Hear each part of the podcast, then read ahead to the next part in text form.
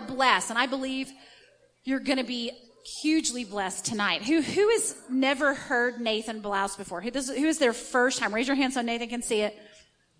Awesome. Well, you are in for a treat, a treat, treat, treat, and uh, I just know it's a divine appointment.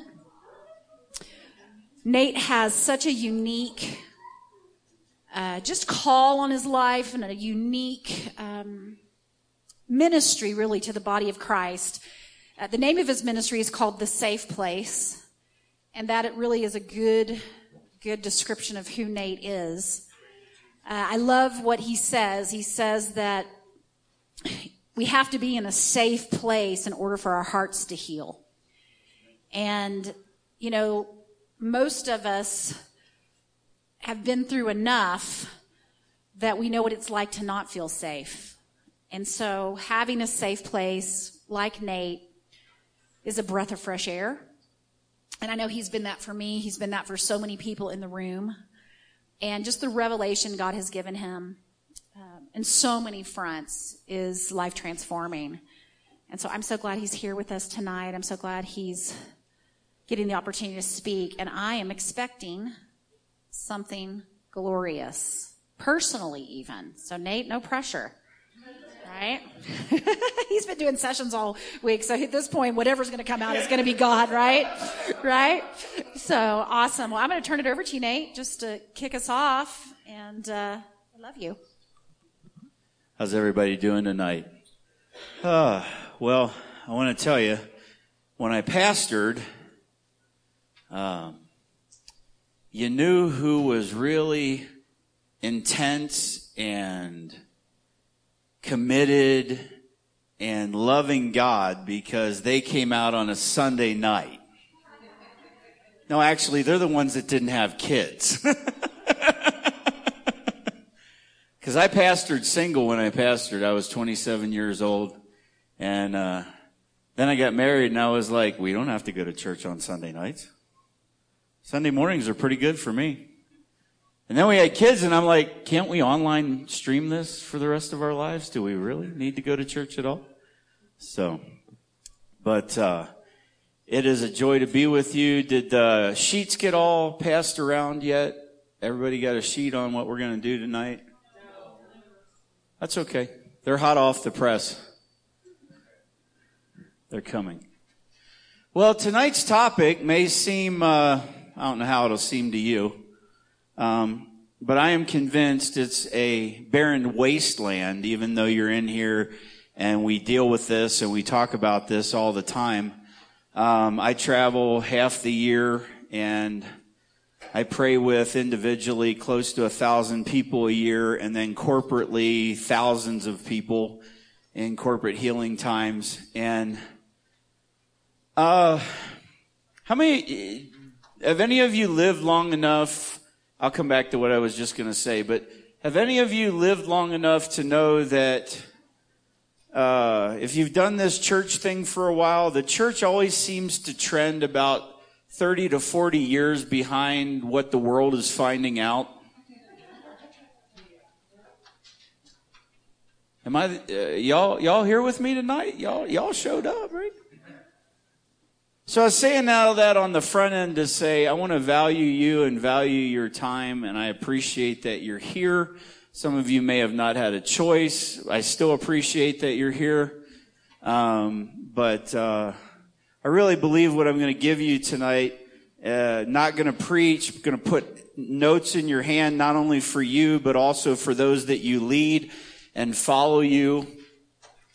And you see the title there tonight? And it seems like we should know this and understand this.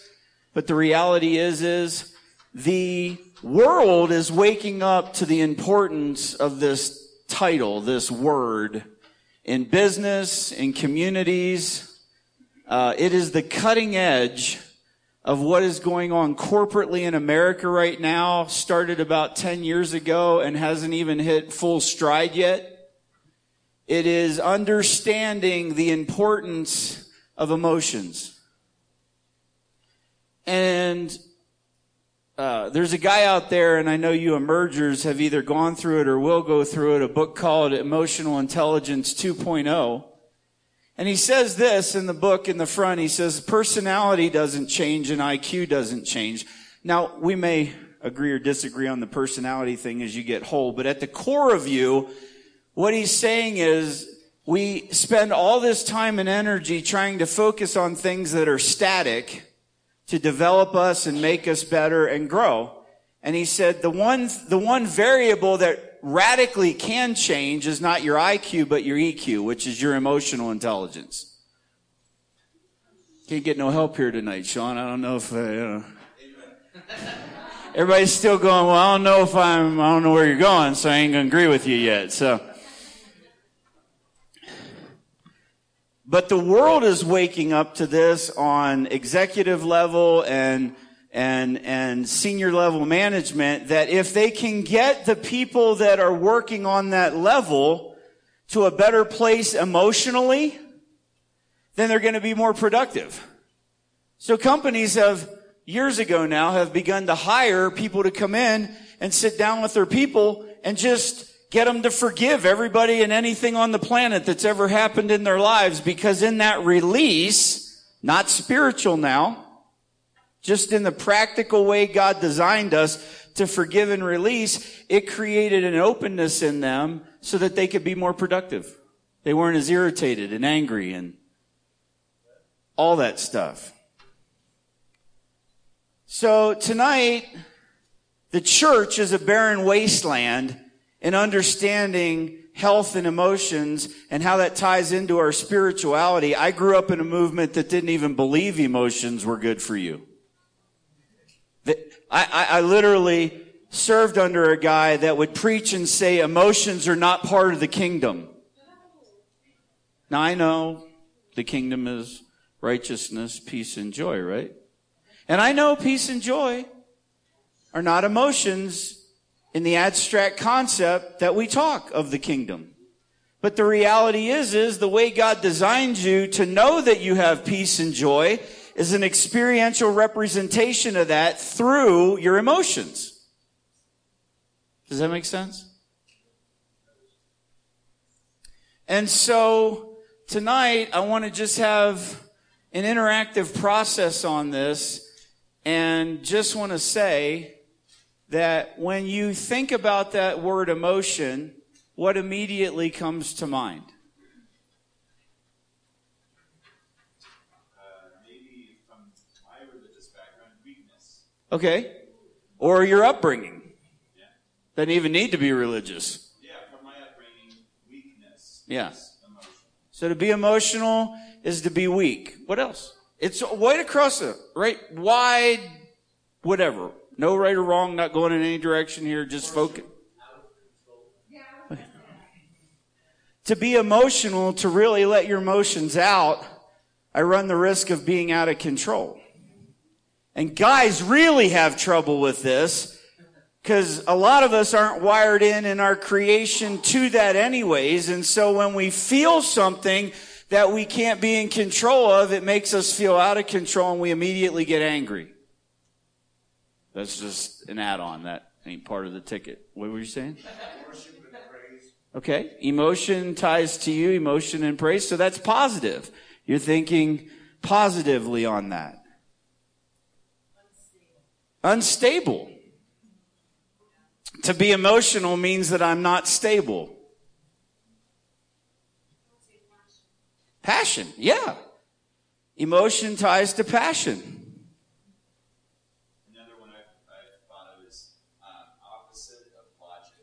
Okay. Yeah. That's bad. Okay. Wow. Okay. Depressed. depressed. Yeah. That's a type of being emotional, right?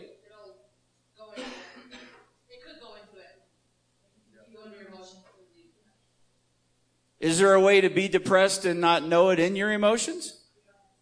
Okay.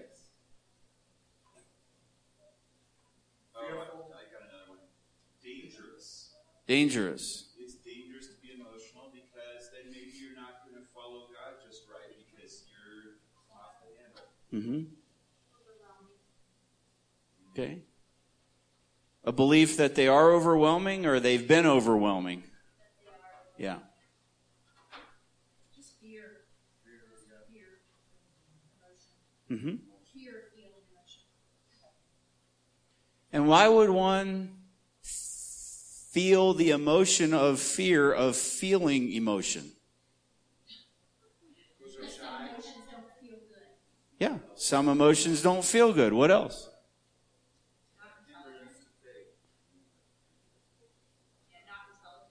So emotions equal non-intelligence.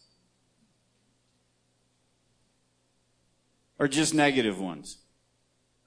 All of them. Yeah. I mean, there's always, there's always, you know, we're supposed to be led by the Spirit, not by our emotions. Sure. We walk by faith, not by our emotions. Yeah. Anything else? This table is awful quiet back here.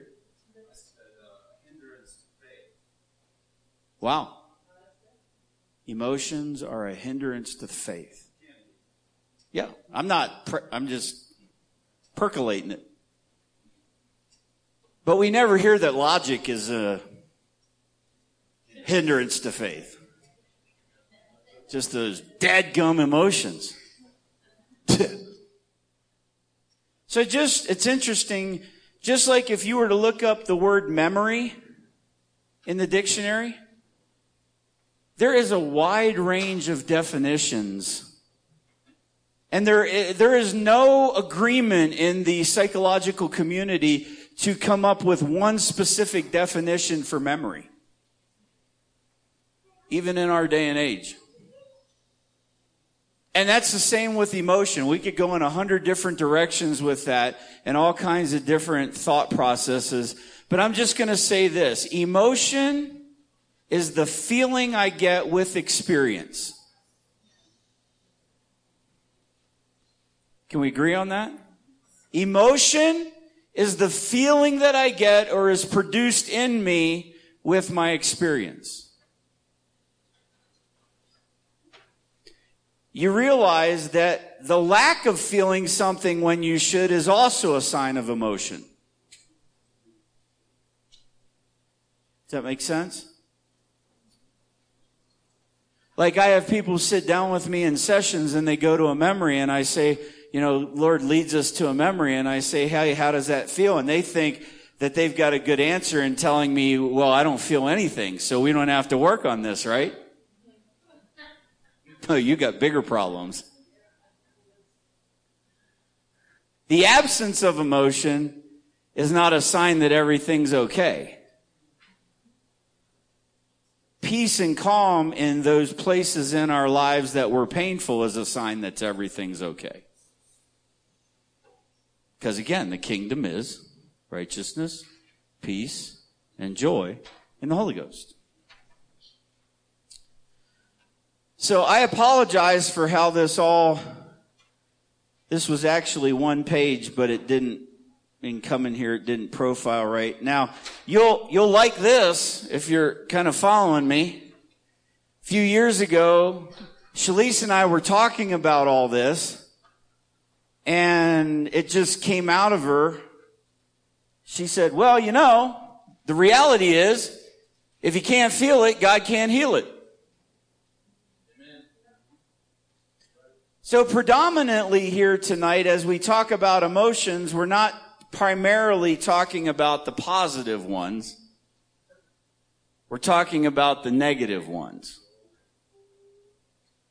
Does that make sense? I've never heard anybody say, Oh man, I felt peace and calm and love, and that's wrong. I feel joy. Ooh, that's scary. I better leave that alone right? All, a lot of the things we're saying here that we associate with background and what we've been taught and all that, it comes with the understanding we're talking primarily about the negative things in our emotional feelings. Does that make sense?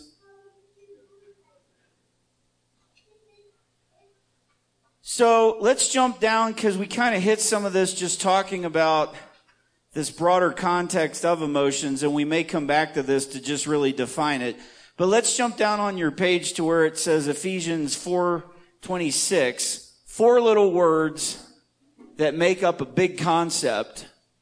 Paul says here, be angry, sin not. Remember reading that in your Bible somewhere? Like Ephesians 4:26? Be angry, sin not. What do you feel in those four words? What of those four words is the emphasis of what Paul's saying here? What, what point is he trying to drive home in those four words? You got four words. What's his focus in those four words? Sin not. Mm. We're going to have a vote here in a minute. What, what would, what would another emphasis here be? Be angry. Anybody else feel like there's an individual emphasis in those four words that Paul's trying to tell us? Possibly. But let's have a show of hands. Those two things. How many of you feel like or think that sin not is the emphasis of what Paul is saying here? Okay. How many of you think be angry is the emphasis? Okay. For what we're going to do here tonight, the emphasis I feel Paul's talking about here, and because Chris has heard me say this before, he stole my thunder. The emphasis that I see in this is be.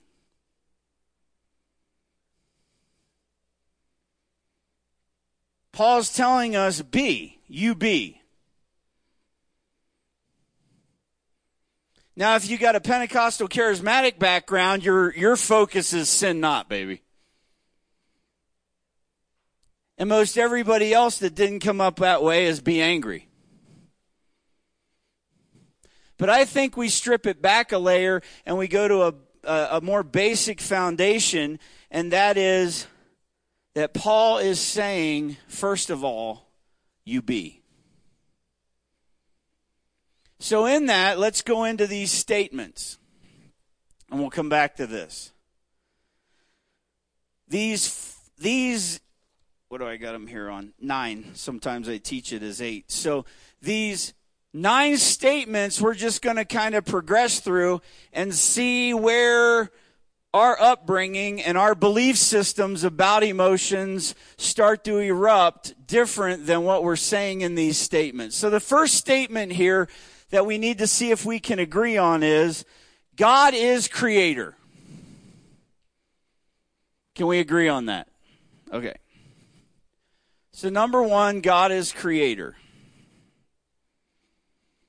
If we can agree that number one, that God is creator, then can we agree that God created us in his image and likeness?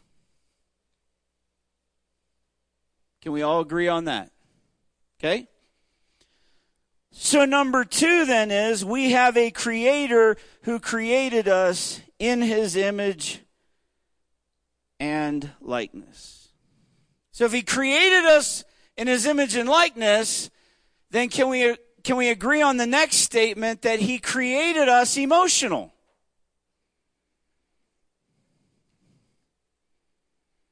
I mean, come on. We should all know this. We're a body, a soul, and a spirit.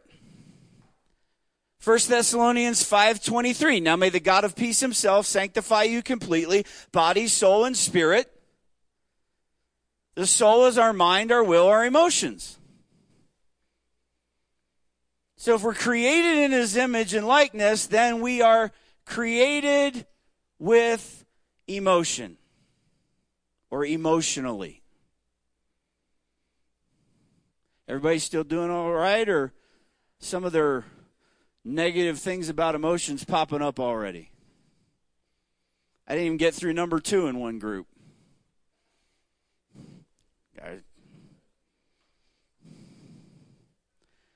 So if we believe that he created us emotional, then number four statement can be said, my emotions are my state of being.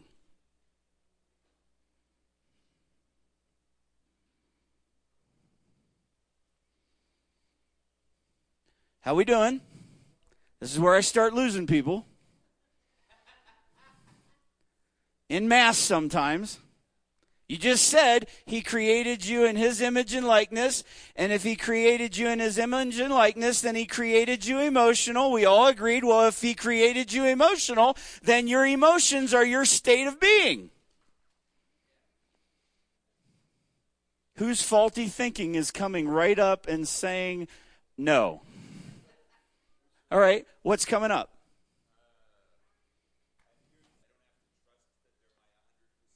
Did I say that? Did I say you have to trust them? I am. correct emotional health. We got five more statements. No, no, this is good. This is what I want. Right? So so you're already seeing that there's some upbringing and some programming that's already getting involved in this. What was your.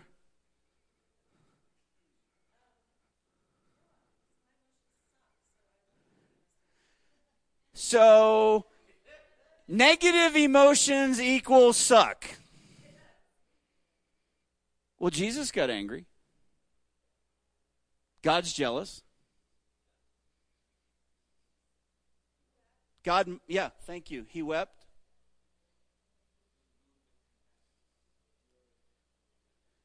He grieves with those who grieve, he mourns with those who mourn. My emotions, if we believe the first three, we have to get to the point where we can believe that my emotions are my state of being. Yeah.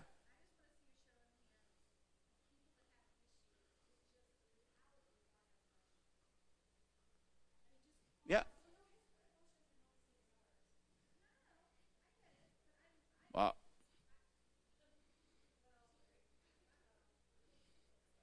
Well, I don't know. I just said God mourns. I've felt times in me when He's healed me his righteous indignation over my life because of the injustice of what happened to me as a child. I felt his anger, and it felt very protective for me in that moment as he was healing me. I never felt that protection by my natural parent.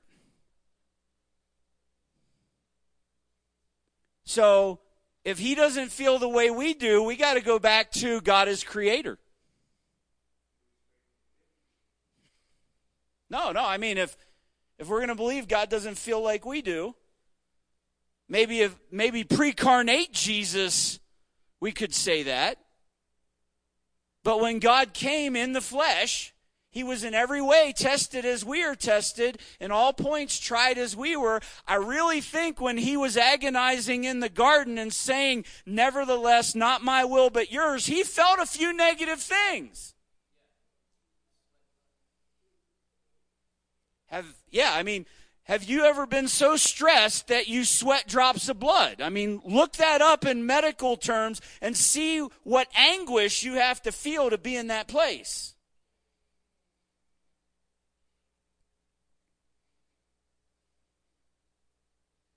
How we doing? We got five more. See, the world's ahead of us, guys. They're in this right now. Without Jesus. Because they're always trying to figure out how to be more productive, how to meet the bottom line more, how to do something. And, and, and I'm not saying they're perfect in this. But what I'm saying is the church has taught us a barren wasteland of what to do with our emotions. When you're taught by somebody that's leading you that your emotions can't be a part of the kingdom, but it's your state of being and you're created in His image and likeness, and all of us are in worship wanting more of His presence, well, how is that expressed? Not in our cerebral cortex of logic, it's expressed in that dynamic of our hearts that experience.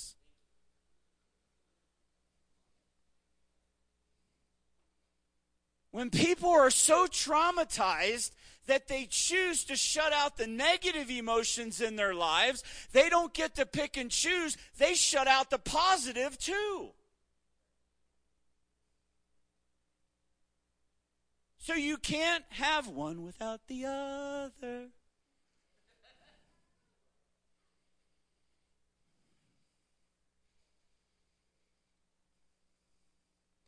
You know how many people have said to me, I don't remember certain segments of my life and I don't know why. And then we get into a place where there's a key of a memory that is painful, that they choose to say, Heart, I choose to allow you to go to this place regardless of what it's going to mean. And then we see God heal that and it opens up all the memories for those two years. See, if your negative emotions are not to be a part of your state of being, then when your heart shuts down on the negative, it would be able to be okay with the positive.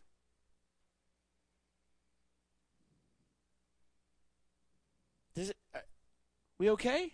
I'm not yelling at you. I'm just passionate about this. And I really hope this messes you all up tonight. I really do.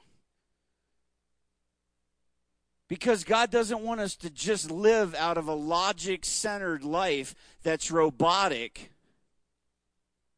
that can't experience anything.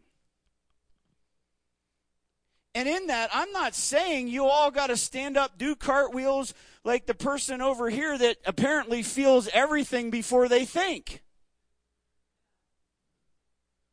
But that's not wrong. It's not wrong that this person feels much deeper than you feel. Which leads me to this in the next statement.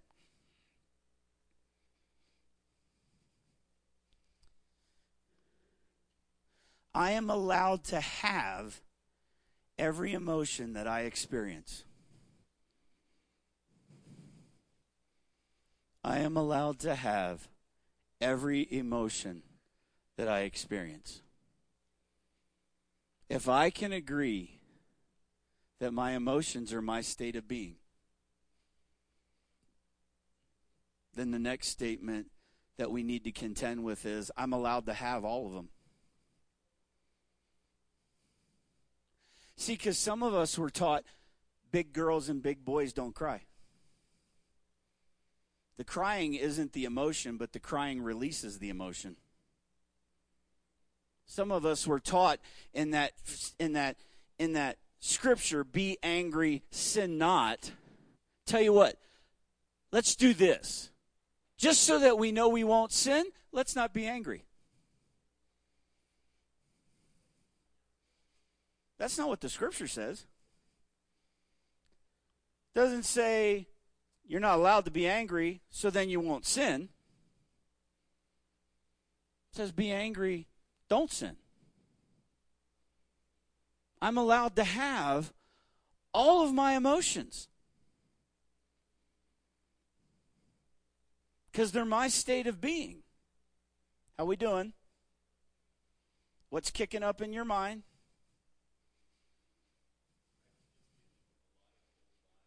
Like what?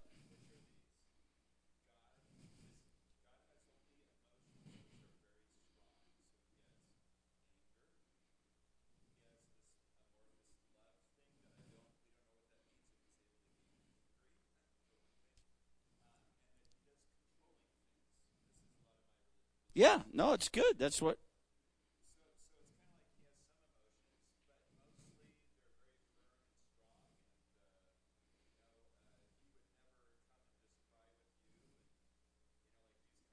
Yeah.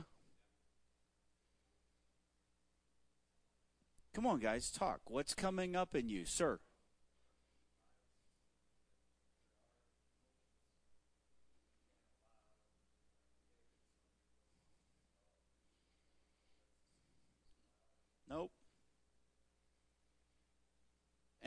And, and, that's not written down here yet, is it? It is the be angry, sin not. So let me just translate that at this point into, into Nathanese. And this is just one layer in this. I'm not saying this is exactly what Paul meant in this. But how many you know Revelation is in onion skins? It's in layers. There's more to it than just what's on the surface. So, for our purposes, we could just kind of be angry, sin not. We could say, be emotional. Watch what you do with them.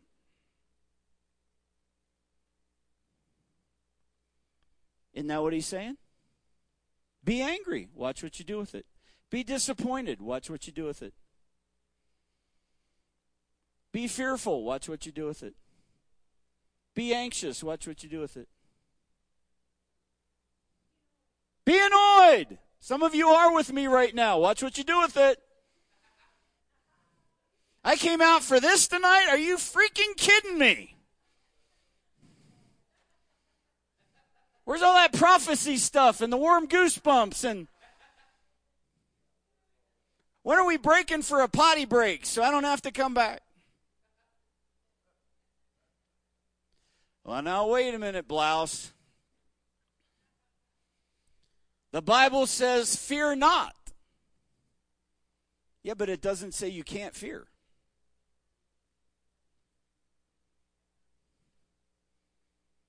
just says once you fear, don't do it. I'm not splitting hairs here. I'm making a point. You can't control feel, feeling fear. You don't make a logical decision. Oh, I'm going to get up today, and you know what? I feel all kinds of love, but I'm going to choose to fear. See, again, that's why I'm trying to get you to understand your emotions, all of them are your state of being. You don't get to pick and choose initially when they hit you. Does that make sense? How many times did the angels show up and they freaked out and the angels said, Fear not? They weren't saying, You dirty, no good, lousy, rotten, why are you fearing? They were saying, Listen, you don't need to fear. They weren't telling them they were wrong for fearing. They were just saying, Hey guys, listen, it's all right. You don't have to be afraid. Does that make sense? If you're anxious. It's not wrong. It's just, Paul wrote Philippians, right? And he says, if you're anxious, in all things pray with thanksgiving. That the peace of God would renew your hearts and minds in Him. He's not saying it's wrong to do this, but if you're feeling it, be careful how you handle it. And here, I'm going to tell you how. Be anxious for nothing. In all your praying with thanksgiving. Let your requests be known to God. So, a key reason why anxiety hits us is because we're not making our requests known to Him and we're carrying the weight of the burden rather than releasing it to Him and then being able to be thankful because the burden has been lifted off of me emotionally and he carries that. And then our ears can be open to actually, by faith, walk out what we need to do.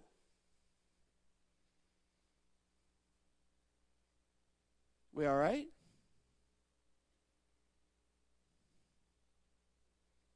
Is this starting to make more sense, even though some of you just still don't agree with me?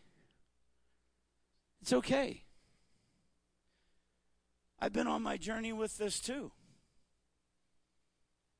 But here's the thing if I think I can't feel a certain way, then God can't get in there and help me change how I feel. Because I'm not focused on Him to work with me in that emotion, I'm taking responsibility for it like I'm God. And then whatever was programmed into my belief system as I grew up whether that's my family of origin, the garden I grew up in, or it's my religious institution, or any authority that printed something into me. And listen, How many of you actually had parents that, as you grew up as a child and felt things, actually sat down with you and said, Let's figure out what you're feeling? So I can help you release that, work with it, not feel out of control with it, not feel endangered by it. I mean, if you did, that's awesome, but I haven't had anybody raise their hand and say, Praise God, that was me.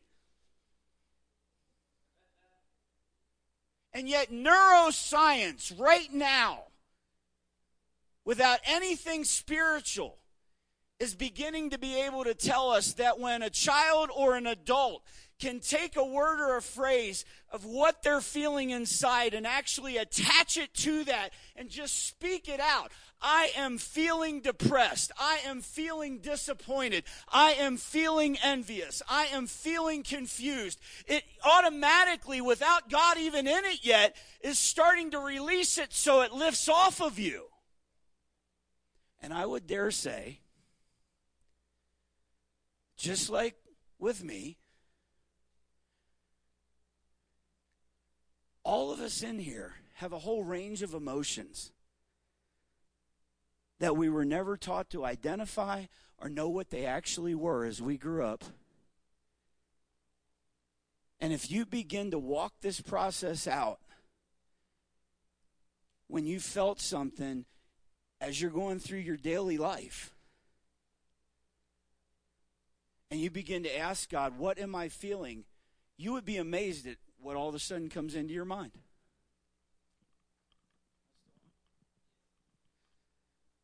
So let me tell you. Oh, there I am.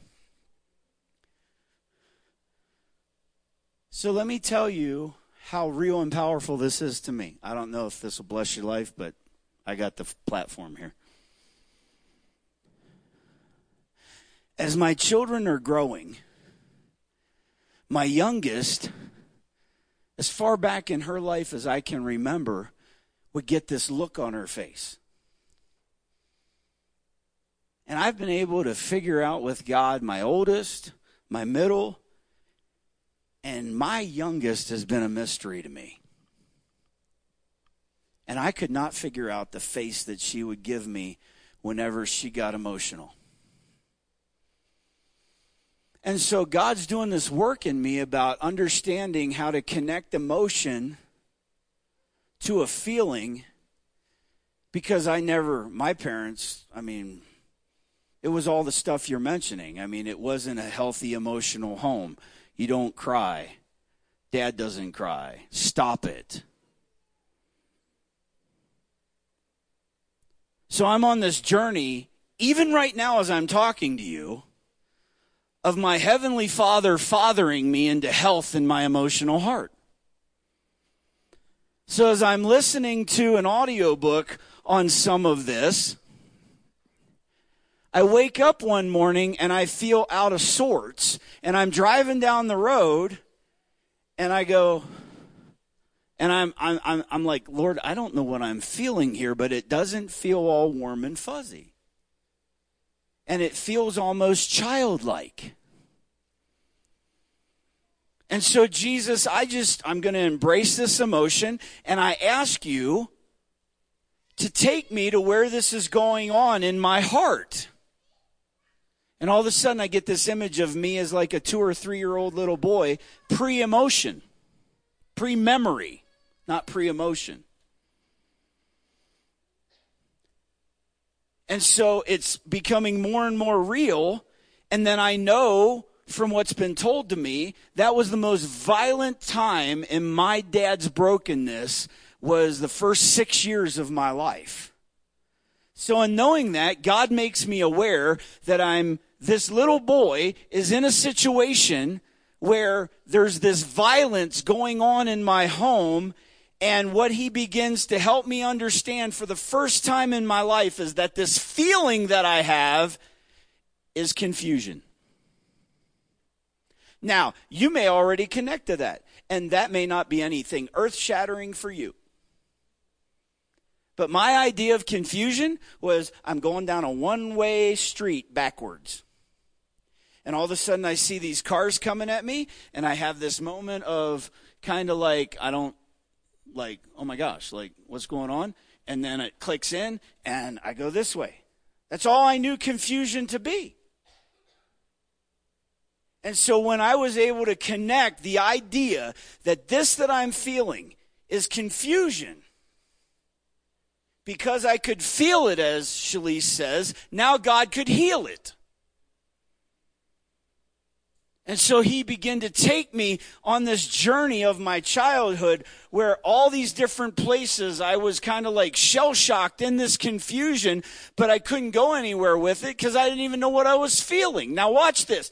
In him being able to heal me and walk me through that and realize that confusion actually feels something emotionally, immediately my daughter's face came to mind and he said, Nate, that's the number one thing she deals with in her life right now is feeling utterly confused. I just broke. And what's crazy is, as I've been doing this with my kids, I've sat with her and I asked her, I said, Do you feel angry? Do you feel sad? She's shaking her head, crying. And I've gotten as close to it as saying, You really don't know what you feel, do you, sweetheart? And she would shake her head, and I'd hold her, and she'd cry, and it would lift. But now I had the ability, because I understood this, to sit down with her and go, Sweetheart, when you're feeling this, this is called confusion for you. I need you to tell daddy that when you feel that. And we'll process that, and we'll walk through that, and we'll figure out how to get you out of that. Does that make sense?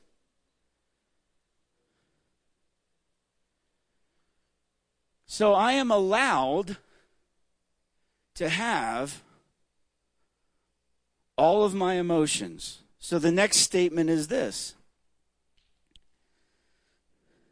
None of my emotions are right, and none of my emotions are wrong.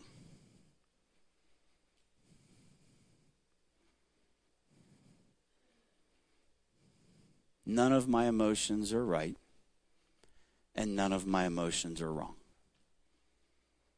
They can't be because they're part of your state of being, they just are.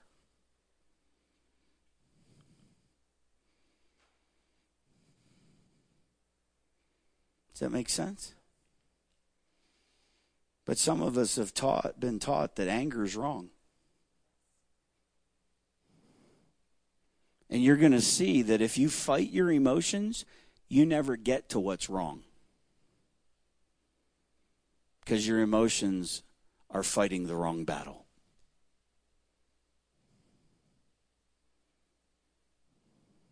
And some of us spend our whole spiritual lives internally fighting the wrong battle, declaring against them, casting them out. How's that working out for you? I get people sit down. Oh, I got an anger problem. Okay. Yeah, I, every day I, I just command that spirit of anger to leave. How's that working out? But you're still angry, aren't you? Here's a thought maybe it's not a demon. Now, listen, am I saying there aren't real situations where demons get in there and torment you through your emotions? Absolutely. But that's not the rule.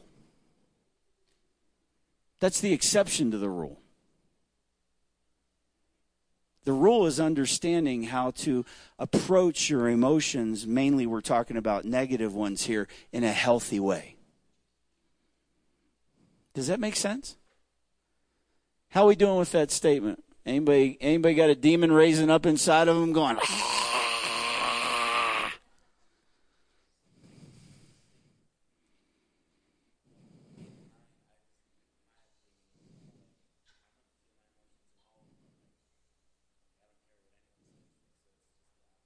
Okay. That's not all bad.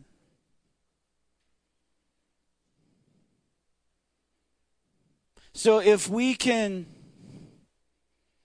say that none of my emotions are right or none of my emotions are wrong, basically, let me just say this because I totally missed it. What we're saying here is your emotions carry no moral value. They're not moral. Morality is about right and wrong. Your state of being is not. They're no more right or wrong than your personality being right or wrong.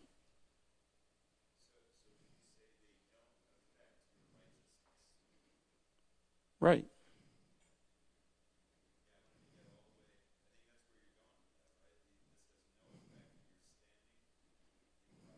Right. Well, if we're made righteous in Him and He's our righteousness, then it's off the books, anyways. If we're righteous because He's righteous, then even in our moral or non moral ability, it doesn't affect righteousness. Right? See, some people grow up with different personality types parenting them other than their own. Does that make sense? Like, let's say I'm. Give me the. Give me what. Is that a type A? Yeah. A D? Yeah. So you're a D. So your parents a D, and you're an S. And your parent parents you out of who they are rather than principles and values and guidelines for living. This is the way it's done out of my personality and who I am, not out of a principle. So then you grow up and leave home and think everything about who you are is wrong.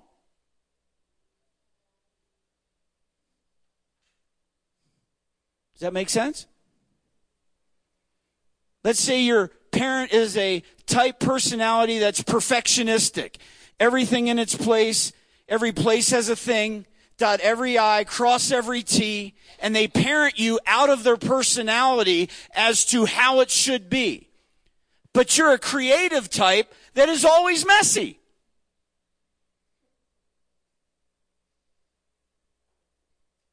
You're going to leave that home if they don't parent you by principle and value, but they parent you by their personality and think everything that you do and how you do it and what you do and how you live is wrong the rest of your life. That's what I'm saying about your emotions, too. There's no moral value on your emotions, they're your state of being. You're allowed to have them, all of them. It's quiet in here, Sean.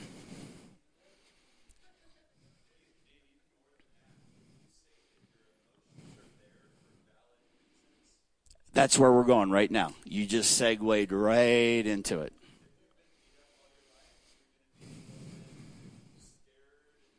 Sure.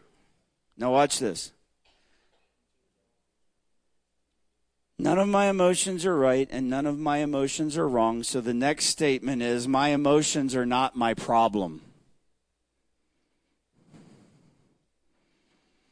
My emotions are not my problem.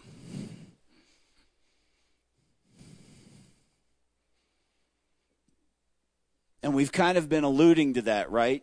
So if we say that my emotions are not my problem, then we can say this my emotions, number eight, my emotions are the indicator, or my negative emotions, I should say. My negative emotions are the indicator and the messenger of a problem. I grew up in a whole movement for 20 years, ma- looking at my actions and looking at my sinful behaviors and telling me that was the problem. No, what I believed that drove me to do those things was the problem. But if I kept repenting and trying to focus on not doing my actions, I was fighting the wrong battle because I never got to the faulty belief system. So if I fight my emotion of anger as the problem, I never get to the reality that it's trying to show me that there is a problem and it will take me to the problem. if I fight my negative emotions and think they are the problem,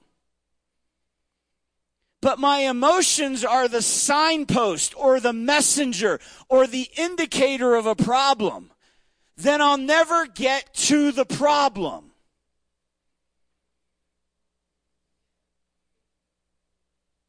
Let's say we have a building that when it catches on fire, it doesn't constantly, it doesn't consume, but there's always fire in it. But the idea is that I live in the building without the flames. But I'm burning all my energy and all my effort in trying to get the flames to go out that are going up the sides of the walls. At some point, I have to think that I'm going to go, maybe I ought to look at what's creating the flames. And if I can find what's creating the flames, and I can put an end to that, then all the flames go away. Does that make sense? So, watch this. My emotions are the indicator or messenger of a problem. So, the last statement here is once I resolve the problem that my negative emotions are attached to, my negative emotions go away.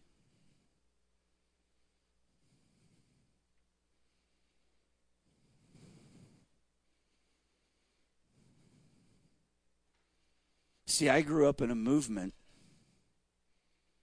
that taught me if I was feeling angry, well, you just need to get every scripture on anger and you just need to declare it and you need to memorize it and you need to tell yourself, hey, you're this and you're not angry.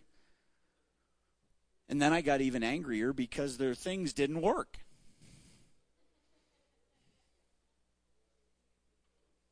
Hey, you just need to fast to get rid of this anger.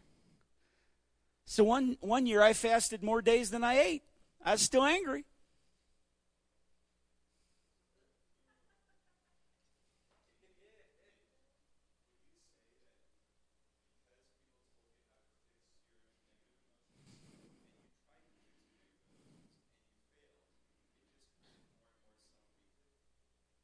No, it made created more and more hatred at them because now I'm angry with them because what they gave me didn't work. Sure, whatever your belief system is, but that belief system right there of self hatred may be something completely different than what we're talking about right now. The point I'm trying to make is this. In my movement, I was taught that my spiritual disciplines that I believe in and practice were the way that I was going to resolve the brokenness in my heart. And it never worked. The spiritual disciplines, fasting, prayer, speaking the word. Yeah, seriously, thank you. Exercising my muscle of faith. Those are all things that I do when I grow in my walk with the Lord once the brokenness in this area of my life is taken care of by the counselor. He didn't design you to be your counselor, He's the counselor. That's why there's so many self help books, because they don't help.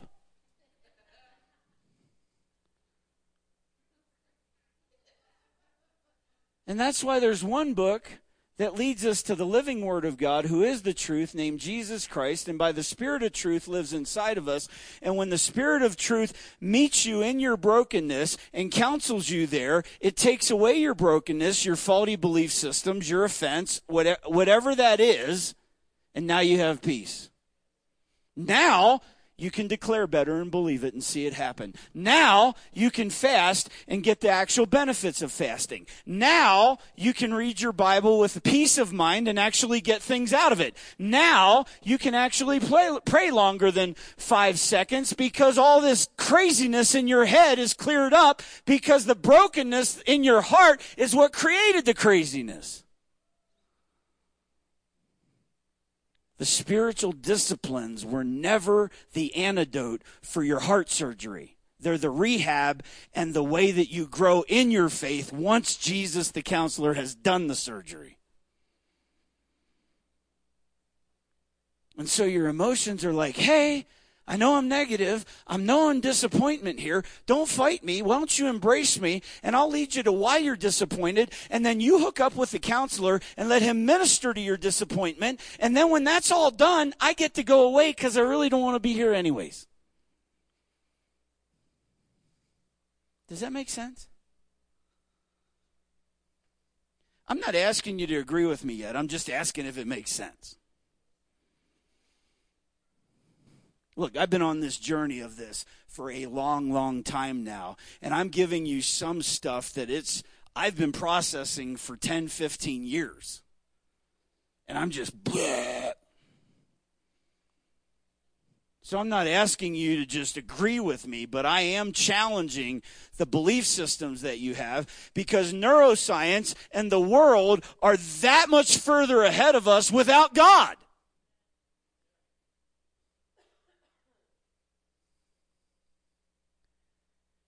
And this is part of your mind being transformed. So, spiritual maturity is not the absence of negative emotions. Spiritual maturity is how quickly you return to the joy and peace of the kingdom once you feel those negative emotions.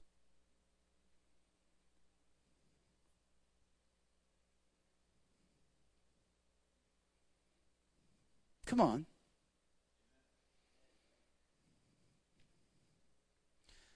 I'll never forget the day in college. Uh, my senior year, I directed all the ministries in the university that I was affiliated with. And I walked into my office because I would tell people I don't get angry. Because I didn't. Because I had a dad that was violent and always angry, and I, I decided I wasn't going to be like him. So I didn't get angry. People would say, you know, if we had a discussion, I'd be like, I don't know what you're talking about because I don't get angry. And I walked in, Shalise, my senior year, into that office, and I don't, I, I mean, there was nothing going on. I was just minding my own business. And as I walked in, it was so powerful. It's like I can tell you because I'm there right now. As I walked in that office, I heard the Spirit say, I'm not going to let you not be angry anymore. And I was like, Get thee behind me, devil. What are you talking about? I don't get angry. And the Spirit said, I know. And that's getting ready to change. And I'm like, well, no, no, no, no, no. Doesn't need to change. I, I, in that moment, that right there was the beginning of my spiritual health journey to right now. And I was like, whatever. And I got in my car, and one of my professor's wives was in the hospital. And I was on my way down in Springfield, Missouri to go to the hospital. And I'm driving down the road, and some knucklehead cuts right out in front of me. And all of a sudden, there it was. you know good. That's all, folks. And I stopped. Listen to me now. I stopped and I literally felt this stuff go through my body like you'd put dye contrast into somebody to take an MRI and they could say, I felt this warm thing go all through me. It wasn't warm, it was dangerous. It was like a poison and it so shook me, I pulled into a parking lot because I was shaking. And I said, God, what is this? And he said, Nate, I told you. This isn't how you live a healthy life. And I was like, but I don't know what to do with this. And he said, That's okay, I do.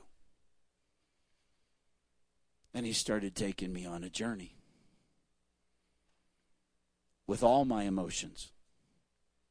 And I'm here at this stage in my life 20 years later. And six months ago, he's still being a good papa to me and teaching me, oh, you don't know what this feels? You don't know what this is? This is confusion. The difference now is I don't fight with him. Because here's what I know, folks. The more I let him teach me how to be emotional, the more I get to experience him. My spirit being is not separate from my soul. God is fully in my spirit being, but He made me with a soul to experience everything about Him in my spirit being. And if I'm going to experience the ecstasy and the depth of intimacy with Him emotionally in a positive way, then I have to be open in my heart for me to be able to experience all the negative things too. Because none of it's right and none of it's wrong. And I don't get to pick and choose. I either get it all or I get none. And if we get none, then we may as well be robots because robots don't feel. Now, to some of the points. None of my statements say you're supposed to live by your emotions. We know that's not healthy. We know that emotions are fickle. We know that emotions just living into them and living by them, we can make wrong choices and wrong decisions. So I didn't put any of that in there because that's not what I'm talking about. But see how quickly we go to that because we're taught we don't live by our emotions, but that doesn't mean we're not supposed to have them. If we're not supposed to live by our emotions, then figure out a way when you're being intimate with your wife to not feel. Don't live by them. Oh, that would be real fun. Let's get together, but neither of us are going to feel anything because it's wrong.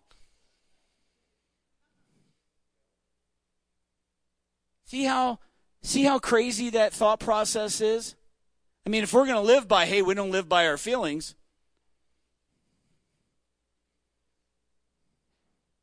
Do you see what I'm saying? I'm not saying to live by your feelings, but I'm saying you don't get to pick and choose because that wasn't God's heart. He wants us to experience everything that we're going to experience and feel it. Oh, by the way, with the negative emotions, let's be careful what we do with them. Because, yeah, anger can destroy everything, but that doesn't mean it doesn't serve a place. Go ahead. Yes, fruit of the Spirit. Absolutely. Absolutely. How are we doing with this? Yeah. Hey, let me tell you. Let me tell you. I'm glad you said that. Listen, I was on the phone with my little girl. I've been teaching her. Listen, my my son, he tucks everything in, so I got to help him figure out how not to do that. My youngest one, he's my oldest. My youngest one, I'm still trying to figure out how she even works. She's six. My middle one, she feels everything deeply. Now, listen, let me just pause and say this. Some of you are that way, and you were called a drama queen. How many of you know that's a negative program? God created you to feel deeply, and He doesn't call you a drama queen, He calls you His princess.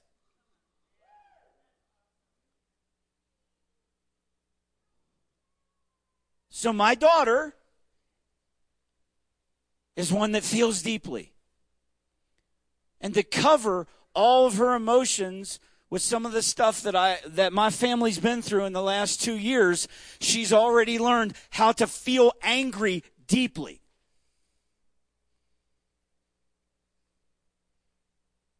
And I've told her, I want you to tell me how you feel. None of it's wrong. Because if my daughter feels anger instantly, deeply, and I tell her that it's wrong to do that, I haven't equipped her with any tools how to stop it. And quite frankly, I wouldn't know what to tell her to make her stop it because it's her state of being.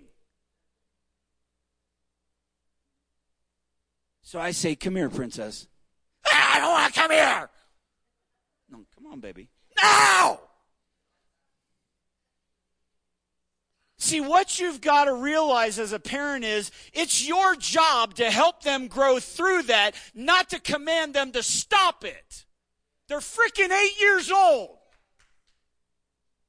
And if you don't know how to help them, then learn how to help yourself so you can help them. And I'm not angry with you, but I sit with you as adults with your emotions all over the board, not knowing how to handle any of them. And it's because we didn't have parents that no matter what we felt as little kids, didn't get wound up by that, but said, hey, come here, baby. Let me cool you off. So when she doesn't want to do it, you know what she does? Stiff as a board. I call it the spirit of board. And listen, there are times where when I tell her, honey, what are you feeling? Are you feeling angry? It is so raw and it's so deep that when she opens her mouth, all she can do is scream.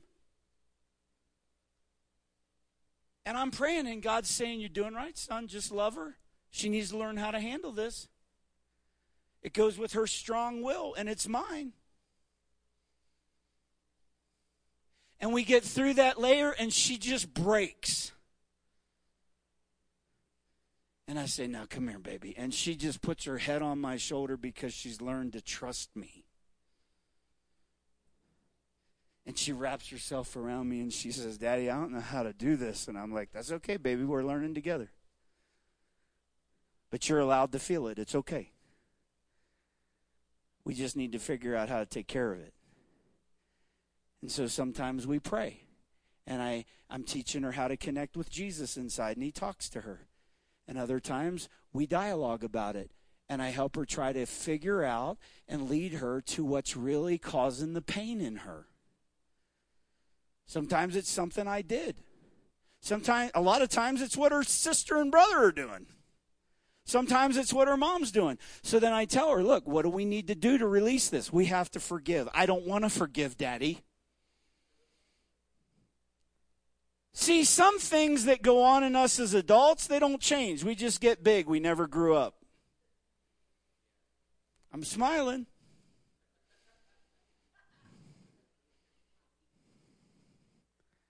Honey, who does it help if we forgive? It helps me. Do you want to feel like this? No. All right, let's forgive. So I walk her through that. How do you feel now? I feel good. Close your eyes. Go to your safe place inside. Are you there? Yep. Can you see Jesus there? Yep. Jesus, what do you want her to know? And, and she says, Well, he's saying, I love you. Can you feel that? Yeah, I can, Daddy. That feels good. Now, listen, I'm giving you the ones that have actually worked, so it makes me look like a great parent. For every one of those, there's misses three or four times because she doesn't want to work with me. I can't make her change. But we process. So I say all that to say this, and I'll, I'll just wrap up, land in the plane. The other day, I'm on the phone with her, and she says, Hey, Daddy, what are you doing? I said, I'm going to a church. She says, Oh, okay. What's the name of that church? I tell her, I said, Well, it's such and such. She says, That's the stupidest name I've ever heard in my life for a church. And I said, Honey, uh, you know, probably really shouldn't say that. That's really not nice. You told me I could say whatever I feel, and that's not wrong. She's eight. I'm like, honey, you're right. If that's what you feel, I can't take that away from you. And then I thought, when I get home, now we have to have the next conversation. You can feel it, but you can't always say it. Come on, are you here? Yeah. Feel something stupid and don't tell everybody. Close your eyes. Please and thank you.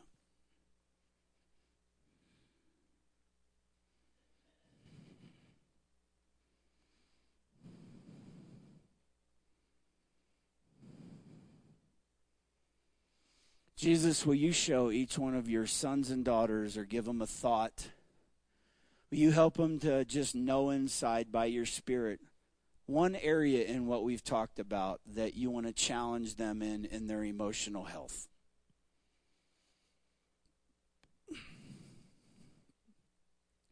Bring up one faulty way they're thinking about themselves and their emotions. Maybe you need to take them to a place inside where they learned that they weren't allowed to feel a certain way.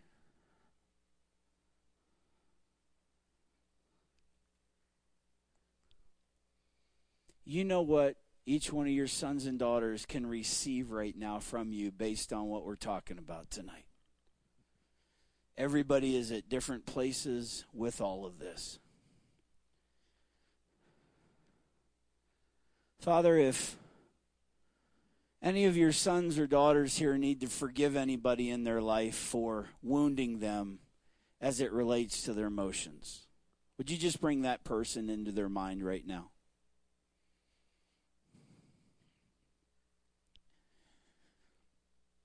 Somebody that didn't model emotional health to your sons and daughters here. They may even be in a memory right now where they were told to shut up, dry up, quit acting like that. This family doesn't feel.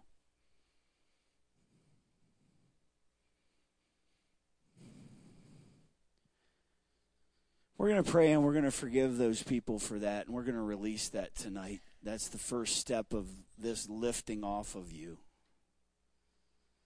Let's and if and if God's not bringing that for you, that's okay. But just pray with all of us. Let's just say this together. Jesus, by an act of my will, I choose to forgive this person for modeling wrong emotional health to me, for creating a belief system in me that keeps me from being healthy emotionally. And I release that with all the weight of it. And I let it go. Now I'm going to ask Jesus to speak truth to whatever that is you're believing. So it begins to break in your life and you feel the release from that faulty way of thinking. Jesus, what's the truth you want each one of your sons and daughters to know here? About that faulty way that they were taught. What do you want them to believe? What do you want to say to them? What's your heart towards them here? When they were told to dry up, what do you say to them? When they were told not to cry, what do you want to say to them? When they were told that emotions are weak, what do you want to say to them? What do you want to show them, Lord? What do you want to show some of your sons inside or tell them about emotions? You, you were a man. You walked this earth as a man. What do you want the men in here to know? What do you want your daughters to know? Some of them were hurt by unhealthy men and women. What do you want them to know, Lord? What do you want them to feel? What do you want them to see of truth to bring healing and wholeness to them?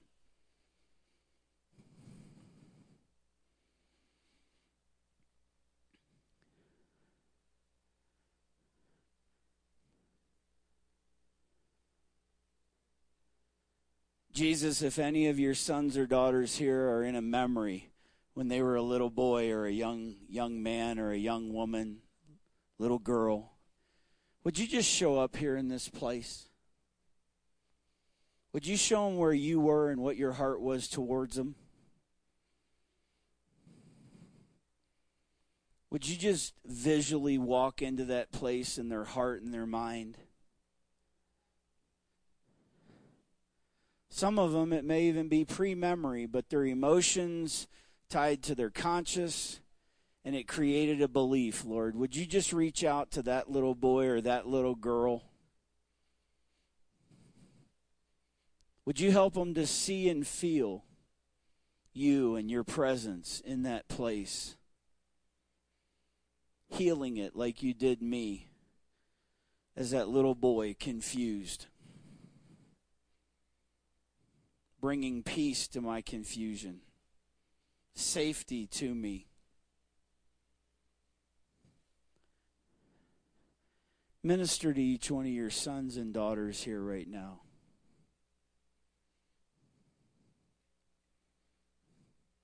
And Father, right now, in the name and through the blood of Jesus Christ, in every place that you're ministering to, if there's an open door that the enemy came through to torment them in their emotions, in the name and through the blood of Jesus, I just silence the voice of the enemy right now. I strip him of all rank and stature. I break his assignment. I command every tormenting, traumatizing spirit that ramps up even the very emotional state in a negative way that, that your sons and daughters have. I command them to leave now. I command those spirits that make their emotions extreme to just go right now in Jesus' name.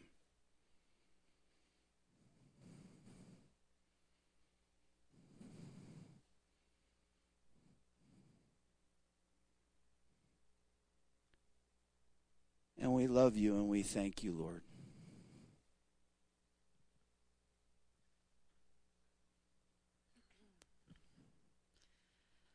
Awesome. Awesome. Awesome. Amen. Well, Father, I just pray that just the work that you began tonight, I thank you, Lord, you're going to just continue to minister in this area. And uh, we just give Holy Spirit permission to teach and to help and to lead and guide us into all truth as it relates to our emotional health. And also, Holy Spirit, if you're just leading people tonight, if, if things were brought up or this is an area that they're recognizing that they need additional ministry in, Father, I just pray that you would speak that to them as well. And let them know that they're in the right place, that we have connections with Nate and with Tracy here locally to help heal the broken areas in our heart. And so we just um, we release you to we release everyone to your care tonight, Holy Spirit. In Jesus' name. Amen. Can you turn it up just a little bit, Rachel? I don't talk quite as loud. awesome. Well, you guys, um, what'd you get out of that? Yeah, t- just tell me something that that you got. Yeah.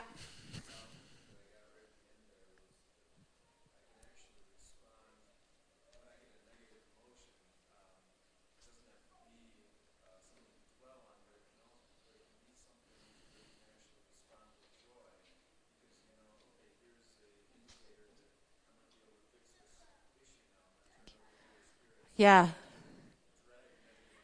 You don't have to be afraid of your or dread your negative emotions. It's actually an opportunity for breakthrough. It's an opportunity for healing. It's an opportunity for wisdom. It's an opportunity for the Father to be fa- the Father in your life. Yeah. Solve the root rather than just like a band aid or suppress it or rebuke, whatever. Yeah. You know, one of the things that is, um, I felt like was a real I don't know, just blessed me immensely is because, you know, Nate and I worked together on a lot of things. I mean, Emerge, you know, was really burst out of a lot of the things even tonight that Nate has poured into my life. And, but, you know, one of the things that I really focus on in everything that I do, if you're around me for more than five minutes, is just our union with God through Christ. And the fact that we are one with Jesus. We are one, and because through Jesus, we are one with the Father. We are one with Holy Spirit, that we are never separated. Separation from God is just an illusion, it's a mental illness, you know? And here's the thing that I love about that, kind of adding to layer tonight, is that the Father feels it too. Jesus feels it too. He, you're not even feeling it alone. You know, every emotion we have, God feels it too. He says He knows the thoughts before we think them. He knows the words we're going to speak before we speak them. I mean, that is so comforting to me. He's not afraid of our emotions so much, He's not afraid of them that He actually chose to live inside of us and chose to put us with all of our emotions inside of Him and live in union with us and our broken emotions and our broken places. And He, he is so involved in our emotional life. And um, so I, I want to just encourage you that if God thinks your emotions are okay and He's not afraid of them, then we don't have anything to fear. You know, and goodness knows, I, I think the church should be the most emotionally healthy place on the planet. But unfortunately, today, that is not the case. And um, which is why I'm going to segue into why we need to sow into ministries like the Safe Place and like this one that are focused on bringing wholeness to the body of Christ, focused on bringing wholeness to leaders, um, focused on helping people get the hindrances out of the way that are actually, because here's the thing you can't hide your emotional brokenness. At some point in your life, it will come out. You can only try to bury it for so long. It'll come out in your broken marriage. It will come out in a fallen leader. It will come out, it will come out in your parenting, in the generational things that you pass on to your kids. It will come out in your your doctor's diagnosis. I mean, it is there is fruit. There is fruit. Of, it says, "Make the tree good, and the fruit will be good." I mean, there's fruit of our emotional life. I mean, we know this. Medical science has proven it. I mean, stress and worry. I mean, cause disease you know and so I, I, really want to encourage you to sow a, a, a, generous seed tonight into the safe place. I mean you know nate flies out here. We every, everything i do i you know it kind of rubs off on nate if he's involved with me is we do everything by faith.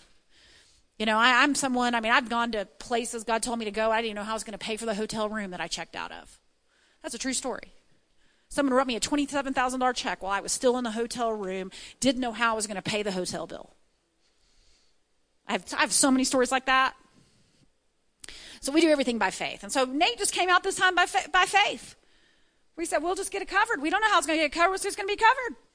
We're going to do sessions, whatever. So I want you to sow a good seed tonight um, because it's a seed into your emotional wholeness. I mean, I, I have submitted my heart and my life to Nate because he is a safe place. And I have made a personal commitment that I'm going to be a leader who walks in wholeness. And that is not, that's been the hardest decision I've ever made in my life. Confronting yourself and dealing with your inner world and your inner life and having courage to do that is not an easy task. Uh, but it is the best task. Because here's what I here's what I learned. Here's what I've learned. If we will pursue wholeness, the rest of it comes in the package. Your destiny actually gets fulfilled because it's part of wholeness right? Poverty gets kicked out of your life because it's, it's, it's actually part of wholeness. And so I just want you to sow a seed into wholeness tonight. And I just, I pray tonight, Father, this is such a true concept. I want you to receive this. That, Father, you said that we sow material blessings when we receive spiritual food. and tonight we had a good meal. Tonight we had a good meal. We wouldn't go to steak and, you know, steak and shake and, not pay for our food, or we wouldn't go to, you know, Outback or wherever. But we had a good meal tonight, Lord. We had some good meat. And Father, we're just going to pull on that a little bit more tonight. And we're going to pull on the the anointing that is on Nate's life and we're going to just receive an impartation right now, Father. We just by faith receive. Whoa, in Jesus' name, just an impartation for wholeness, an impartation for emotional maturity and emotional understanding of our emotions, Father. A self awareness, God. We receive self awareness, a whole new level of self awareness tonight, Father. Uh, we, re- we receive uh, wisdom for parenting tonight, Father. We, we receive um, just insight and strategies tonight, Father, on how to handle our emotions and how to come to you with them. Because you're not a respecter of people. And what you've done for Nate, what you've done for me, you'll do for everybody in the room. Because you're a good dad. Stop it. And so we just we just receive this offering tonight with joy, with cheerfulness. And we bless Nate with our best because he always brings his best. In Jesus' name, amen. All right. If you need to, if you'd like to give by debit or credit card, you can raise your hand. Uh, we have envelopes that you can do that with. If you want a receipt for cash, raise your hand and you can just write your name on the envelope, put your cash in the envelope, and we'll make sure that you get a donation receipt at the end of the year. So if you need an envelope at all, raise your hand. Raise your hand. All right. Hey, Nate, you're not leaving before you prophesy. I'm putting a demand on the man. I know he's like, I'm tired. I don't want to prophesy. No, I, I, you came with a specific word. I don't even know if you know you got it. I mean, if you knew you had a word, but I know you had a word. And I don't know who else you got a word for, but you got a word.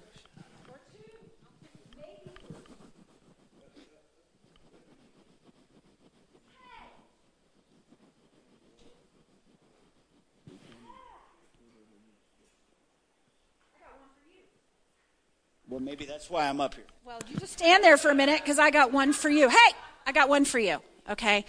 I see you in this, um, hey, like it's like a superhero outfit, um, but you've got these um, incredible wings, and you've got, um, I don't even know how to describe it, though. It's like supersonic speed and I see um, the Father upgrading your your boots um, to anti gravity, some kind of anti gravity boots, because you've been flying up in in some very high. Uh, places and it's given you uh, number one I, I, the lord said he's been it's perspectives you've had so many um, his thoughts are higher than our thoughts his ways are higher than our ways. And you've been, you've been flying in this higher place where there's been, you've had his perspective and you've, you've, you've, you've, you've experienced his heart, the way he sees things. Uh, and in some ways it's made, um, it's not been easy. It's not been easy, uh, because it's a, sometimes a different language. It's almost like you're, you're not even, uh, it's that, that with the verse that's coming to me is Jesus saying, I have much to tell you, but you're not yet able to bear it. And so there's been, it's almost like a burden sometimes because you haven't, it, it's, it's, there's so much in you stirring up and, and so many things that um, need to have a place to be communicated. And um, I, I'm seeing that he's just going to continue, he's actually taking you higher. Uh, because if so far it's not you've been like in the Earth's atmosphere, but these anti-gravity shoes are taking you out into the, the weightless area. It, it's it's into this place that's out in the you know the atmosphere. It's way way way way above the Earth's atmosphere, and whew, there's going to be. Um, I just feel like I'm seeing almost like hieroglyphics. Uh, I'm seeing like this ancient language, an ancient, an ancient communication method. But you, um, I see you, you understand it. Like you speak this fluently. And this is God's talk. This is God's talk. It's a, it even almost feels it's not even high, it almost feels binary or something. It's very, very, very incredibly incredible intelligence, indescribable brilliance. But you are communicating with him on this level. Um, and I, you know, Dr. Nate, um, you know, you know you've had this call to go back to school and get your doctorate. And I just, um, I see the gates, these gates, these golden gates just sw- just wide open, just wide open. That this is not just an earthly program that you're going to. This is a, a supernatural, uh, heavenly doctorate that you are going to be receiving uh, because you're going to be going in with the mind of Christ.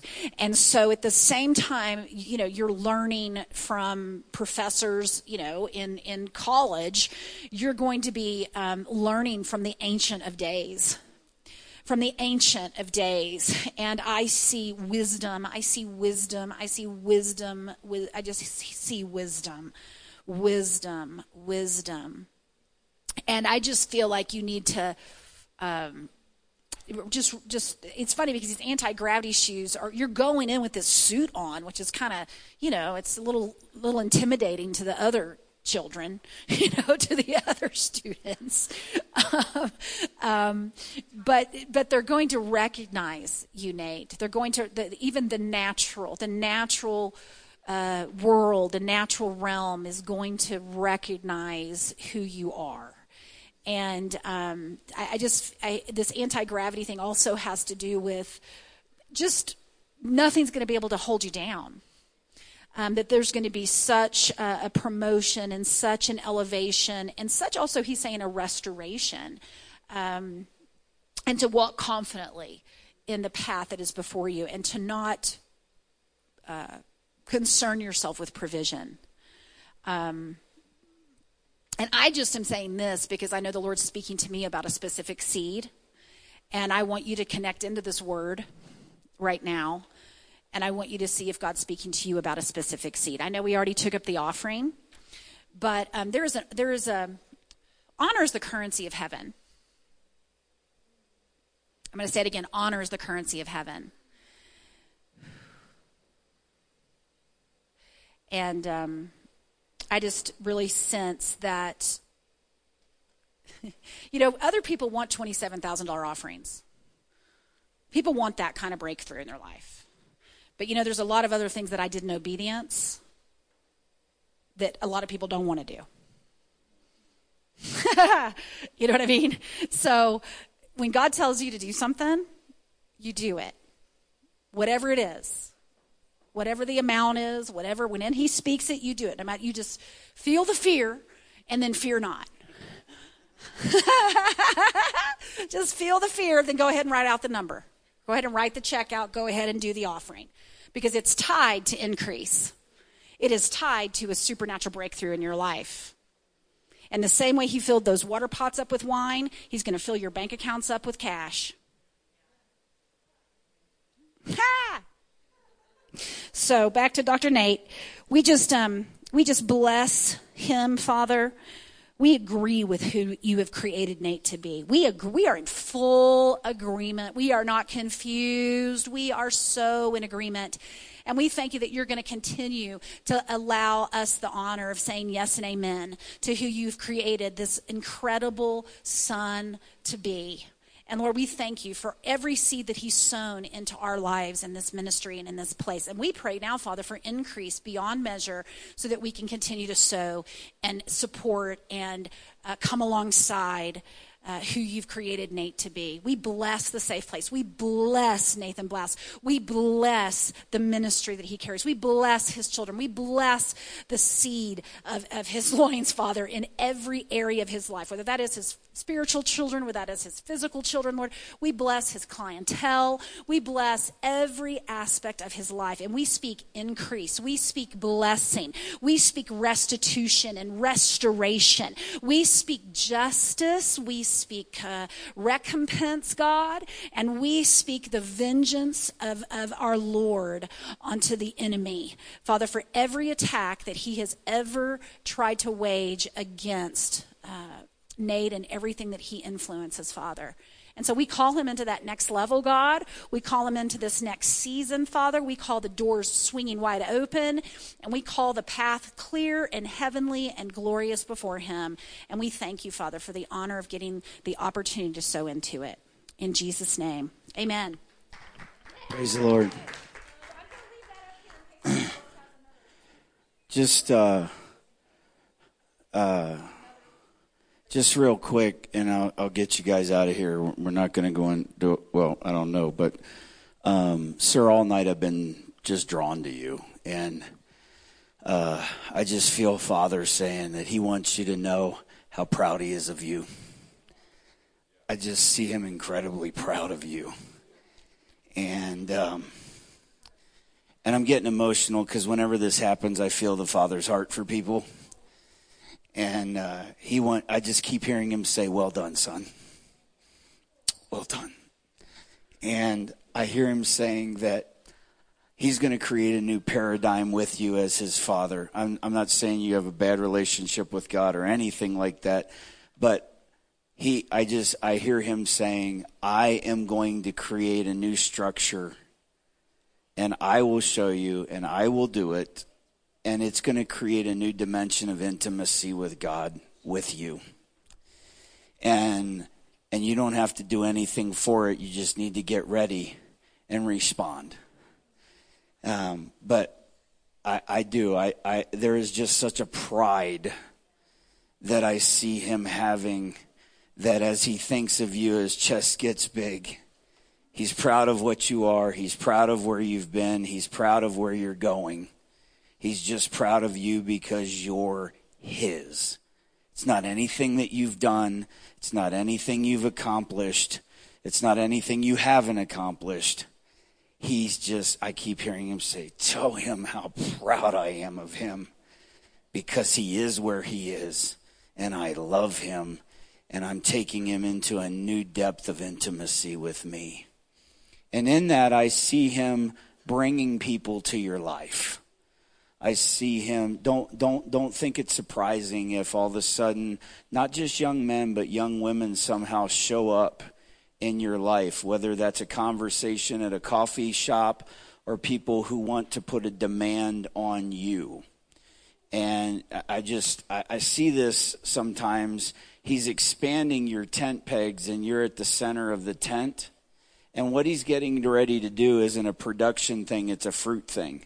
I hear him saying, Son, in this next season, people are going to come and ask for the fruit out of your life, not for what you can do for them. There's a season that we're in that's production, and then there's a season where it's fruitfulness. Fruit comes out of us, production is what we do and you're reaching a different season where you just speaking into people's lives is going to bring life to them because there's a fruitfulness that's getting ready to just come out of you. You know, a, a young oak tree will produce a small harvest, but but but mature oaks they produce enough nuts for like a thousand squirrels. And they don't have to do anything other than just be there. And so I want you to realize that as these people come to you, have your radar up because some of them you're going to talk to and they don't even know that they need what you have.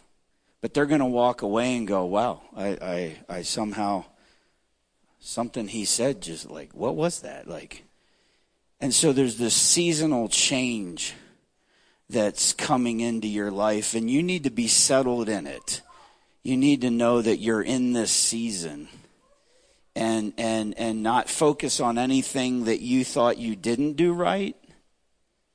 A lot of times we know what to do and tell the next generation because of what we know not to do rather than what we know what to do. Does that make sense?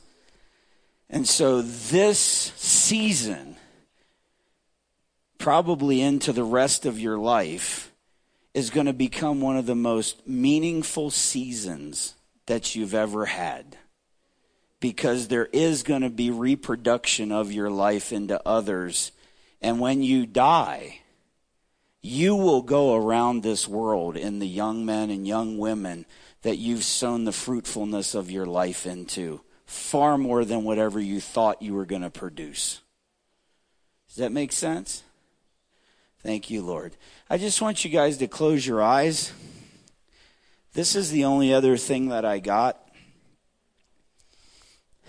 I saw a bunch of kids licking ice cream cones.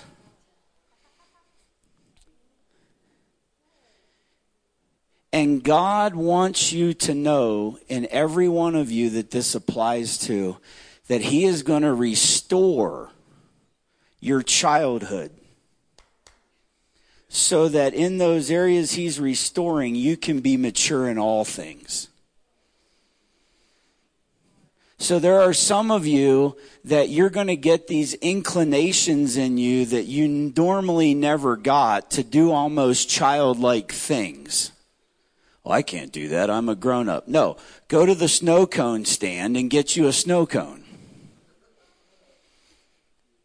Go to the park and get on the swing and swing and fly yourself off the swing. Play hopscotch. Get a comic book. Buy a Hot Wheel and a Hot Wheel track. Basically, what I'm saying is when we don't get to be children and explore the passions of our hearts, some of those passions are God given that are to journey with us through the rest of our lives and they never get actualized because we got shut down as children. So for some of you, this is actually an activation over time into purposes and passions and destinies in your lives that you've never been able to tap into. So Father, I just pray this over your people. I pray that they'll receive it. I pray that they'll grow in it. I just see him right now and it's just the way he's given it to me. However, this hit you emotionally, it's like you as a child were put into a cage.